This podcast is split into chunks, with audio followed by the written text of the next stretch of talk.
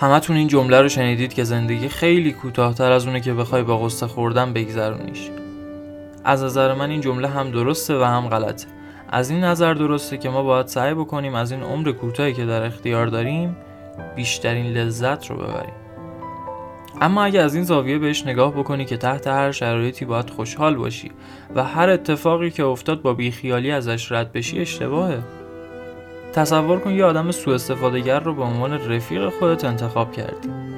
وقتی متوجه میشی که تا جایی که می‌تونسته ازت استفاده کرده به نفع خودش و تنها چیزی که ازت باقی گذاشته یه شخصیت له شده زیر دست و پاشه حالا اینجا می‌خوای ازش لذت ببری؟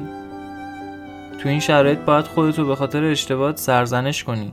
زمانی که به این باور رسیدی که این کارت هیچ توجیهی نداره به خودت قول بدی که دیگه این اشتباه رو تکرار نمی‌کنی. و از درسی که تو رابطه با اون آدم گرفتی تا لحظه مرگت استفاده می‌کنی که اگر این کارو نکردی مطمئن باش دوباره تکرارش می‌کنی.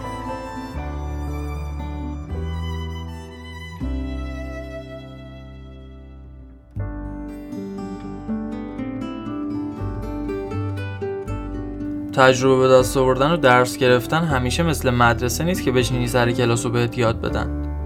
بعضی موقع صورتت کوبیده میشه رو آسفالت خیابون. بعضی موقع عزیزترین کسانت ولت می‌کنن. بعضی موقع احساس می‌کنی قلبت از سینت کشیده شده بیرون. هر چیزی تو زندگی لازم نیست تجربه شه یه وقت فکر نکنی که باید بری کف خیابون زندگی کنی تا با تجربه شی. می‌تونی وقتی با یه آدم دیگه در حال صحبت کردنی توی بخشی از صحبتات ازش بخوای که یکی از تجربه‌هایی که تو زندگیش داشته و ممکنه براتون مفید باشه بهت بگی. اینجوری بدون اینکه آسیب ببینی ده پله خودتو انداختی جلوتر. هر چقدر بیشتر یاد می‌گیری و بیشتر تجربه می‌کنی می‌فهمی چقدر بیشتر بهشون نیاز داری.